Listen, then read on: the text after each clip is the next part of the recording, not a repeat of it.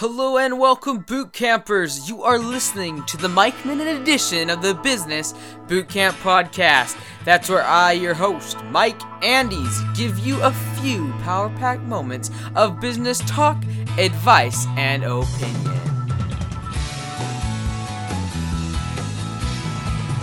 Alright, here we are, coming live from Business Boot Camp Podcast Studios in Washington State. Alright, guys.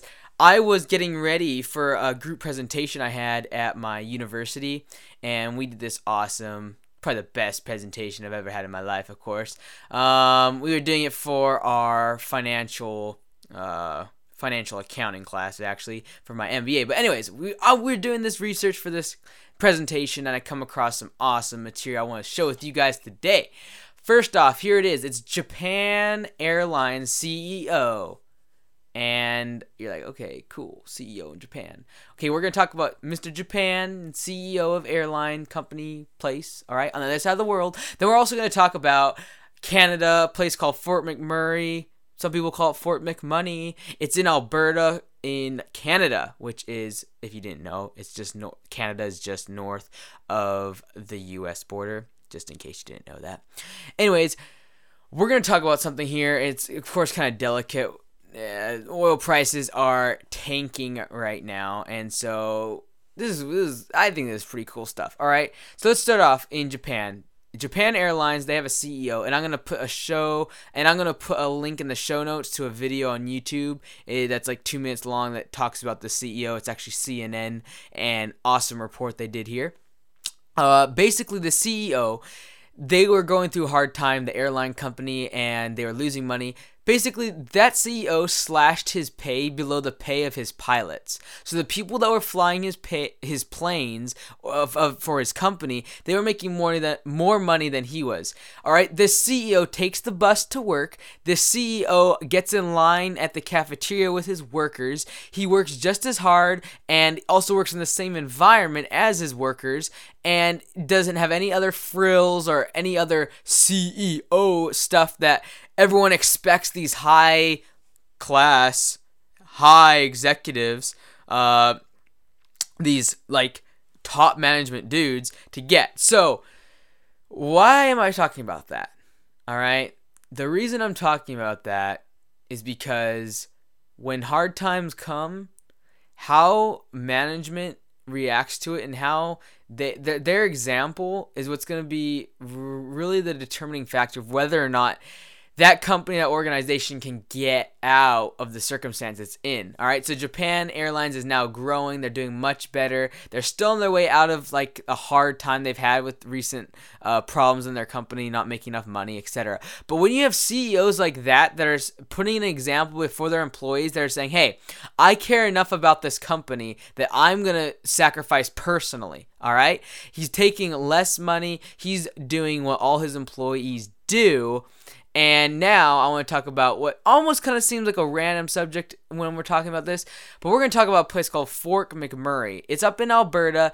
It's Canada's like hub for oil. And so basically they get all this oil out of the ground. They they they, they drill it all up. That's how the, Canada and especially Alberta makes so much money.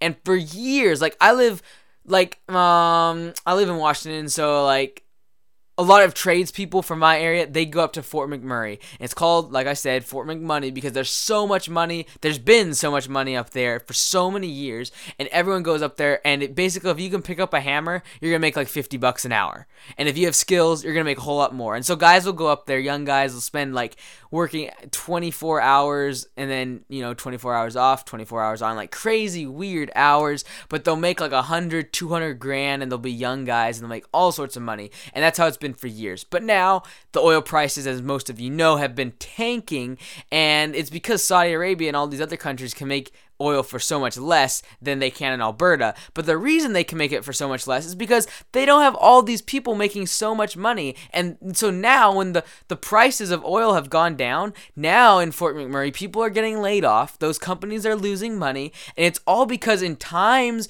when there was lots of profit, times of like when you're on the mountaintop, everything's going good. They were spending too much. They were spending frivolously. They they, they weren't thinking wisely. So when times that are hard do come, then they can't weather that storm because they they've basically become so fat on their profits that when those profits begin to shrink, they can't weather through the storm.